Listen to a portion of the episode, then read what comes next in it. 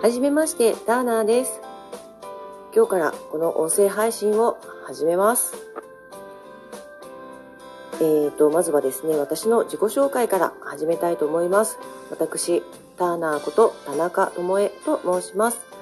私はですね、中学校3年生の息子と小学校6年生の娘のお母さんをしております。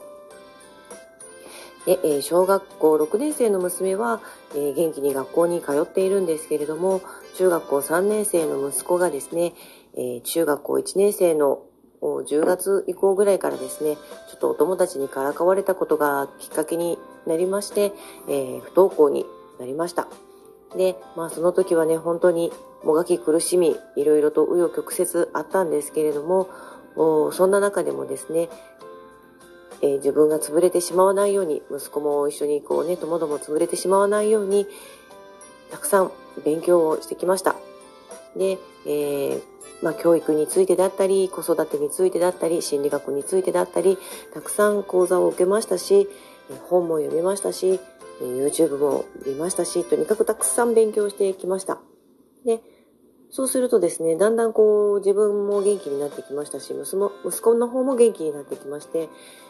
どうやってね、その不登校を受け入れてきたのとか、どういうふうに乗り越えてきたのなんていう質問をいただいて、お話聞かせてほしいですっておっしゃってくださる方が本当にね、たくさん、いらっしゃって、で、私がね、こんなことしてもいいのかななんて思いながらも、でも求めてくださっているのでということで、ママのための不登校講座という講座を開催をしております。それとですね、もうちょっと気楽にね、みんなでお話をしながらライトに学ぶという、ママカフェ、不登校ママカフェというのも開催しております。それともう一つの顔でですね、私、林式匠の筆跡診断士と言いまして、筆跡心理学を学びました。もともとね、文字を書くのが好きで字を習っていたんですけれども、本当にね、苦しい時に書く文字というのがどうもね、納得のいく字が書けないというか、自分の字が本当に苦しい字に見えて、なんでこう昨日と今日とで違う字になるんだろうとか、昔書いた文字と今書いた文字が全然違うなとか、字ってなんでこんなに違うんだろうっていうところからですね、ちょっとこの筆跡心理学というものを学んでみようと思いまして、で、学んだのがきっかけなんですけれども、文字を書くということは、自分の思考の癖がその行動に現れるというふうに言われているんですけれども、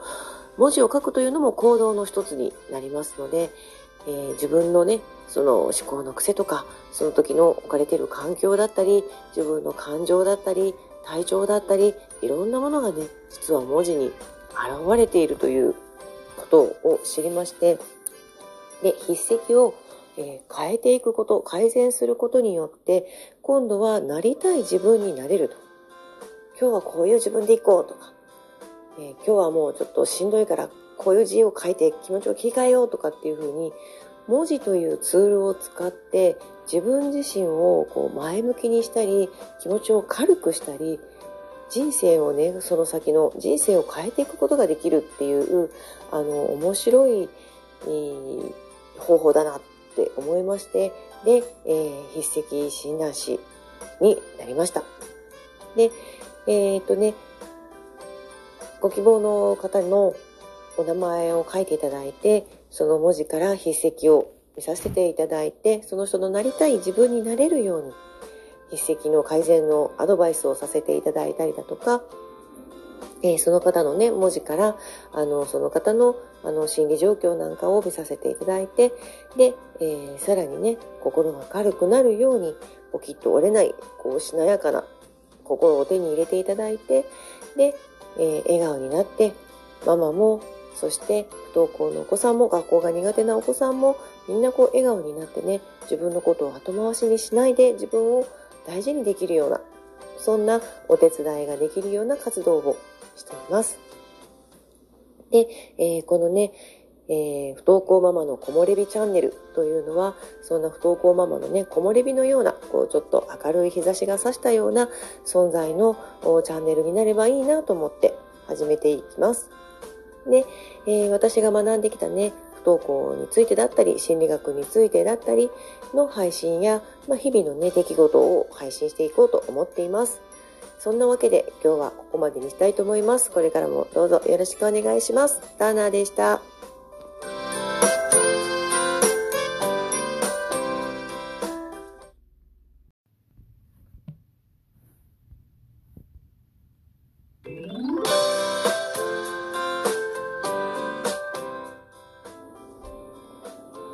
はい、こんにちは、ターナーです。不登校ママの木漏れ日チャンネル、今日は第2回目の配信です。昨日はね、初めての配信ドキドキしながらしたんですけれども、聞いてくれる人いるのかななんて、ね、ちょっと心配してたんですけれども、たくさんの人に聞いていただきまして、で、いいねをつけてくださった方、そしてコメントをくださった方、本当にもう本当感謝でいっぱいです。本当にもうめっちゃ嬉しくって、なんかこう一人小踊りしていました。本当にありがとうございます。これからもどうぞよろしくお願いします。ということで、昨日は私のね、自己紹介をさせていただいたんですけれども、今日は息子の話をちょっとしようかなと思っています。不登校の息子は、現在中3なんですけれども、中学校入ってからですね、診断を受けたんですが、いわゆる発達障害というやつですね、自閉症スペクトラム ADHD の診断が下りております。ね、もうね、生まれた時から本当に手のかかる子で、手がかかると思っているのは私だけなんですけれども、なんていうのかな、まずね、寝てくれない。全然寝てくれない。ようやくね、1時間ぐらいずっとおんぶしたり抱っこしたりして、ようやく寝てくれたと思ってお布団に下ろしても、手を抜いた瞬間に目を覚ますとか、そんな感じでね、寝かせること、食べさせること、すごく苦労しました。で、幼稚園に入るとですね、年少さんですね。3歳の時に幼稚園に入りますけれども、最初はみんなわーっと泣いてると思うんですけれども、他の子たちがどんどん慣れて、お母さんバイバイなんて言って幼稚園に入っていく中、一人なかなか私から離れられず、ずっとこうぐずぐず泣いていて、で、幼稚園に行く時も行きたくないと言ってこう渋る、登園渋りというやつですね。登園しぶりもね、本当に激しくって、その当時はね、全然、分かっていなかったので、これね、休ませると休み癖がつくんじゃないかと、一度休ませるともうこのままずっと幼稚園行かないんじゃないか、幼稚園行かないってことは小学校も行きたがらないんじゃないか、そうなるとこのままずっと、ね、長い学生生活ちゃんと送れるんだろうか、行く日は来るんだろうかとかね、そんなまだちっちゃい3歳の時に、まだ来てもいない未来の心配を、ね、くよくよと私はしていたわけなんですけれども、その時はね、本当にかわいそうなことしたなと思うんですが、もうね、無理やりというかですね、こう無理にポジティブな声をかける、ポジティブにしなきゃって思い込んでたところもありまして、幼稚園に行ったら何々くんと遊ぶのかなとか、あ、何々先生が呼んでる声が聞こえるよとか、今日は何して遊ぶのかなとか、そんな風にね、幼稚園って楽しいよねっていうことを一生懸命伝えようとしていたんですが、息子にしたらそんなのね、楽しいと感じるかどうかは息子本人の選択なので、知ったこっちゃないですよね。いやーっていう感じで、幼稚園行きたくないというところを無理に連れて行ってました。で、5歳の年長さんになった頃には、ようやくお母さんバイバイって行けるようになったんですけれども、小学校に入って、そうですね、小学校4年生の時にね、ちょっと学級崩壊があったクラスなんですね。で、新任の先生がね担任をしてくださって一生懸命関わってはくださったんですけれども、ちょっとね他のお子さんに手のかかるお子さんがいらっしゃったようで、なかなかねクラス運営というのがうまくいかない年があったんですね。でその年からやはり、学校へ行きたくないというのを、行きたくないという直接は言わないんですが、お腹が痛い、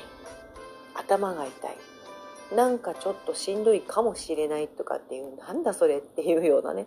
ことを言ったりして、月に1回2回学校を休むようになりました。で最初は本当にねこう体調が悪いのかななんて思って病院に連れて行ったりもしてたんですけれども、本当にね具合が悪い時ってわかるじゃないですか。でだんだんとこう月にね1回2回休む時にお腹痛い頭痛いって言っていても、学校にすみません今日はお休みしますという連絡をして、もう僕は休んでいいんだっていうのがこう確定するというかね、分かったその時にだんだんこう元気になっていくんですよ。あーお腹すいたみたいな感じでご飯も普通に食べるし、なんならおやつも食べるし、ね、テレビ見てケタケタ笑ってるし、めっちゃ元気なんですよね。そうするとこうついこちらとしては、あー行きたくないからこれサボったなと、ずる休みしてんなこれっていう風に思っちゃうんですよね。そうするとこうやっぱりモヤモヤしてしまって、そんなに元気なんだったらさ今から学校行くとかって言ってしまうんですよね。でそうなるとまだお腹痛いもんとか頭痛いもんとかっていうね感じになってしまって、でそのね4年生の時は全然その不登校とか全く思いもしなかったんですね。幼稚園はちっちゃかったから私と離れるのが嫌で、ね、登園渋ってたのかななんて思ってたんですけれども、4年生の時はねそんな感じでこう徐々にお休みをしたがるようになっていって、まさかでも学校にね楽しそうに行ってましたし、楽しそうに帰ってきてましたので、そんな学校が合わないとか嫌だって思ってるなんていうふうにはなかなかちょっと気づいてあげられなかったですね。で、5年生もやっぱり同じように月に 2,3 回ずつお休みしたがるようになり、で6年生も同じように月に何度かお休みしたがる状態はずっと続きました。で一番ね顕著に学校に行きたがらなくなったのは、小学校6年生の卒業式の練習の時なんですね。卒業式の練習がねちょっとなかなか厳しかったと本人は言っていまして、他のねお友達からも非常に厳しい練習だったというふうに私は聞いております。でね体がねこうフラフラやっぱり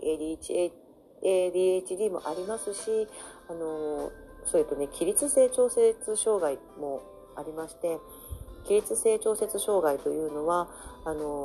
眠っているところから起き上がるとこう血圧がぐーんと下がっちゃうんですね。で血圧が下がるのでなかなか起きれないし、こう立った状態でいると気持ち悪くなったりね、こうすぐ座りたくなったり横になりたくなったりしちゃうっていうところがあるんですが、で卒業式の練習ずっと立っているので、それがやっぱりしんどくって、ね、体が揺れてしまったりこうかゆくってどっかかくとかあっちこっちかきってなるとこう体が左右に揺れてるように見えるんですよね。そうすると、6年生みんなで体育館で練習している時に、ね、先生にみんなの前でマイクでねフルネームで呼ばれて怒られる、動くなって怒られるっていうようなことがあったらしくって、その時はね本当にもう不登校の状態になりました。行きたがらないんですね。もう布団から出てこないですし、うちリビングにこたつがあるんですけれども、こたつの中に頭まで潜ってこたつの足を握りしめて絶対に出ないっていうね。で卒業式の練習が終わったら学校に行こうかとかね、今日は卒業式の練習が5、6時間目にあるからじゃあ4時間目で早退しようかとかって言って、していたんですけれども、もうそもそも学校に行きたくないというか、先生の顔が見たくないみたいなね、ところがあったらしくって、ちょっとね最後の方にそういったあれこれってもしかして不登校っていうやつなんじゃないのっていう経験をしました。で、なんとか卒業式を、ね、卒業式の練習はほぼほぼ出ない状態で、最後の一番最後の最後の全体練習に一度校長先生から卒業証書を受け取って、どのルートで歩いていくかっていう練習を一度だけ練習に参加をして、で、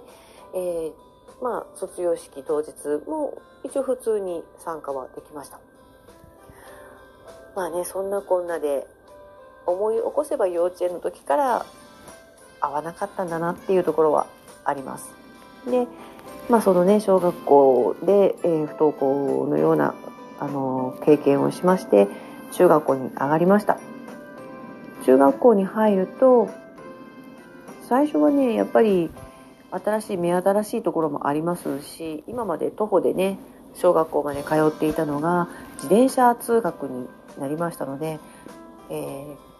重たいカバンを背負わなくてもいい、自転車のカゴに入れていけるなんてっていう感じで、最初はすごく喜んで行っていたんですが、やっぱり学校が始まってみると、月に2回3回とお腹痛い頭痛いと言って休むようにはなりました。でも朝からね全然行きたがらなくって、無理にでも行きなさいってしてたわけではその当時はなかったです。で、昨日の、お話でもちょっとさせていただきましたけれども、2学期の中間テストが終わってからですね、そこからが激しい息しぶりが始まった。そこからが本格的な不登校の入り口になったという、そんな感じです。ということで、うちの息子がね不登校の入り口に立つところまでのお話でした。で、幼稚園が行きにくい子、登園しぶりをすごくしちゃう子がみんなね、うちの子みたいに後々不登校になっていくかっていうと、決してそうではありませんので、もしね幼稚園の、登園しぶりをしているお子さんをお持ちのお母さんが、うちの子も将来不登校になるんじゃないかしらなんて心配しなくても全然大丈夫ですよっていうことを、ぜひねお伝えしておきたいと思います。幼稚園も小学校もすごく楽しく通っていて、運動会では応援団長までして、すごくね学校楽しいって言っていたお子さんでも、中学校とかもしくは高校生になってから不登校になってしまうっていうお子さんもいらっしゃいますので、一概にね幼稚園が登園しぶりしてたからとか、発達障害があるからとかね、人一倍敏感なね、HSC ですね、ハイリーセンシティブチャイルドって言いますけど、そういうお子さんがみんな不登校になるかっていうと、決してそうではありません。ただちょっとね、そういう不登校になりやすいというか、そういう傾向がもしかしたらあるのかもしれないですけれども、みんなではありませんし、今この放送を聞いてくださっていて、小さなお子さんをお持ちのお母様は、うちもそんな感じの子なんだけど、将来そんなになっちゃうのかしらなんて心配しなくても大丈夫ですよっていうことを知っておいてください。ではですね、今日はちょっと長くなってしまいましたので、ここまでにしたいと思います。じゃあね、明日はその息子が本格的に不登校になっていって、どんな今まで現在までねどういう経緯をたどったのかっていうことをまたお話ししたいななんて思います。はい、最後まで最後に猫が鳴いておりますがはい、最後まで聞いてくださってありがとうございました。ターナーでした。